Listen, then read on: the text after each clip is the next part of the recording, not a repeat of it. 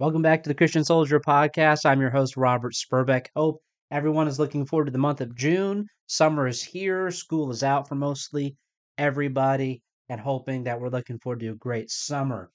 Last week, we finished up our series going through the armor of God, and I want to follow up with that and kind of continue on in that theme for today.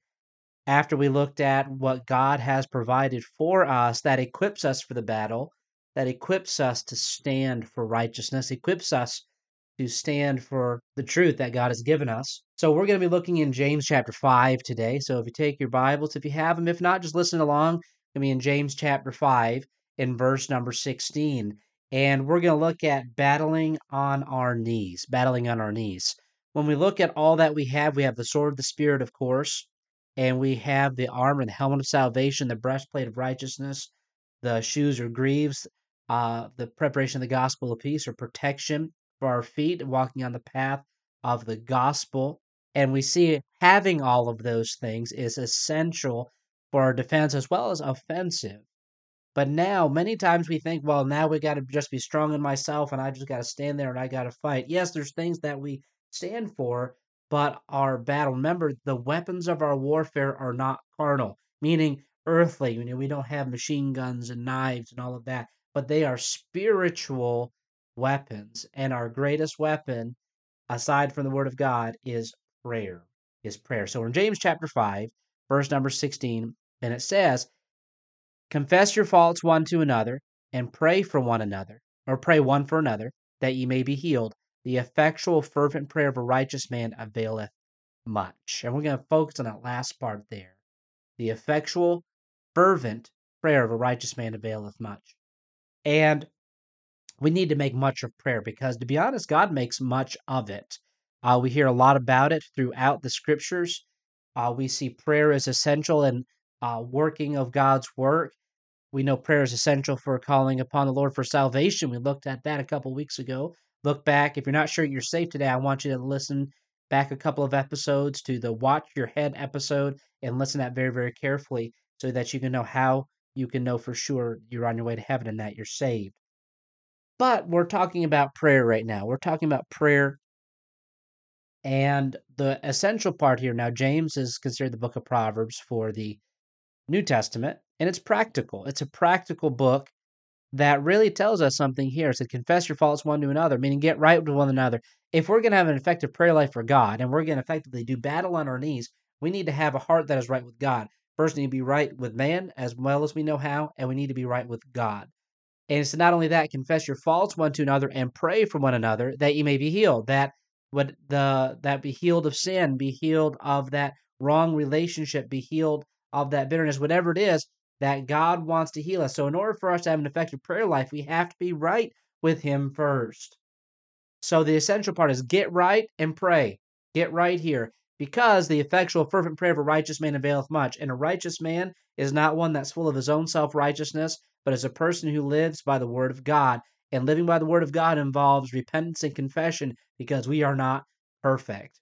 You want to have a great prayer life? Make sure you're right with God. Confess your faults, get that out of the way, get right with people. You need to get right with them and go forward in prayer. Another aspect of prayer is our faith.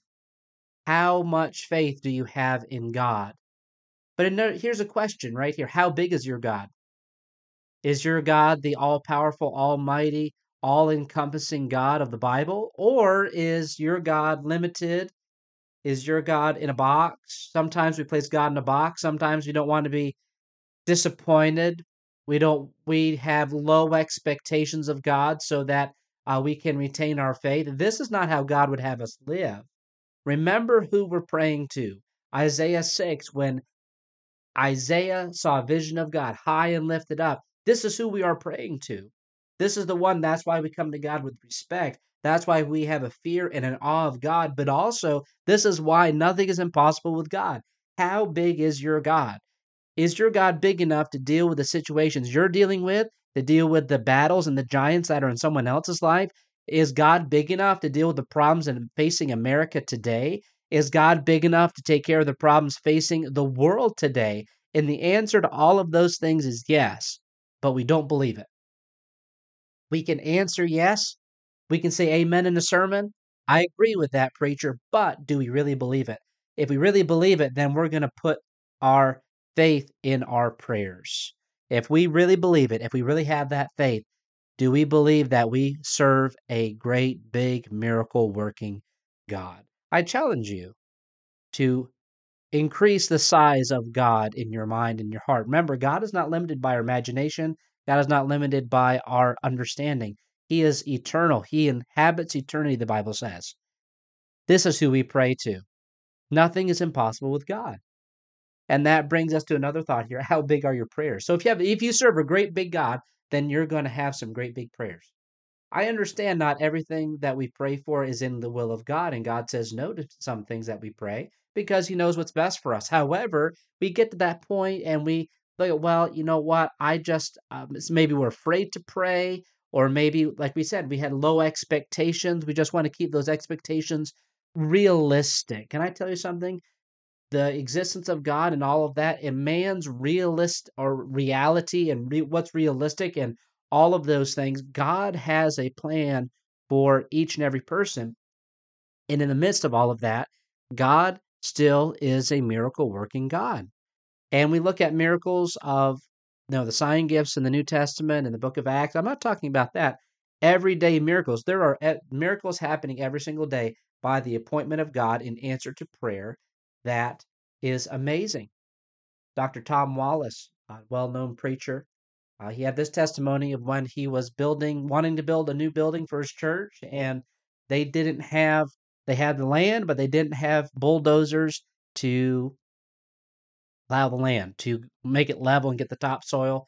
They didn't have any money. They had no way possible of paying for a bulldozer. So they got together and they guess what? They had a prayer meeting and with all the men of the church, and they had a prayer meeting there, and they prayed. They even asked what God for a specific type of bulldozer and uh, all uh, John Deere and other other things. And Dr. Wallace said, "Well, I think God knows what our desire is and what our need is." So they went to breakfast right after that prayer. It was a very early prayer meeting, and they met a man there that had just enrolled in their Christian school, enrolled his daughter, and he was uh, just amazed. It's like, well, I didn't know preachers got up that early. He said, You wouldn't believe it if I told you. And the man said, Well, tell me. So he just, Dr. Wallace just told him what they've been praying for, been praying for a bulldozer and to help with their land. He said, Well, isn't that interesting? I'm up here, been transferred up here, and I'm supposed to be dredging the river, and we have 10 big bulldozers that aren't going to be starting work for two weeks. What do you need for us to do? Where do you want, when do you want us to show up?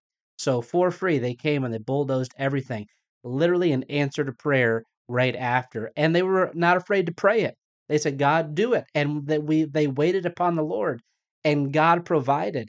And you can hear of many men of God that they have this faith. They serve a great big God. And how big are your prayers? Are you willing to say, God, Lord, I know you can provide this in my life. I know you can do this. I know you can overcome this obstacle. I know you can give me victory. Pray for big prayer. Pray great big prayers because we serve a great big God. This is how we do battle on our knees. We intercede on the behalf of others, our loved ones, our friends, those that are lost. We pray and we beg God to save them. And many times God's going to use us to do it. Don't pray for somebody else to win them to Christ if you're right there uh, it's amazing how many people will pray for a lost loved one to be saved, but they never talk to them about the Lord. They never once speak to them. Well, somebody else is going to speak to them. No, you know them. They're your family. It's your responsibility. And we need to make sure that we are witnessing. We can't pass that responsibility off on somebody else. If we're going to pray for it, then God says, then I'm going to give you the ability to go do it. I'm going to soften their heart. And we pray and pray and pray. Why isn't it happening? Maybe God has you to be the one to step forward but oh no, we can't do that. Why? Because our faith is too small, our God's too big. We want to keep our expectations low. That's not how we do battle. We do battle in order to win. So I encourage you to maybe expand your prayer life this week to realize who God is. Maybe you kept God in a box and you need to get on your knees and ask the Lord to forgive you for limiting his almighty power in your life. Maybe you've limited your expectations. Well, I just don't want to be disappointed. God will never disappoint. God will never, ever, ever let you down or disappoint. if anything, He will give us above all that we could ask or think. He's going to answer prayer in a way that we never expected. And it's exciting to see. So let me encourage you that we need to do battle on our knees. Once again, thank you so much for listening to the Christian Soldier Podcast. We'd love for you to reach out to us. You can email us at info at tbckilleen.org. You can also uh, leave comments on our sermon audio page there. A couple people done that. Thank you for that. And uh, just let us know. Just shoot us an email. Uh, shoot a, uh, just put a comment on there. Please let us know how the Lord is using this in your life. We'd love to hear from you. If you are in need of discipleship material or you just need some encouragement, please send us a message and we will love to get that sent out to you. Doesn't matter where it is in the world, we can get that to you. We would love to hear from you and want to be a blessing to you. Well, until next week, we thank you for listening to the Christian Soldier podcast, and we'll see you next time.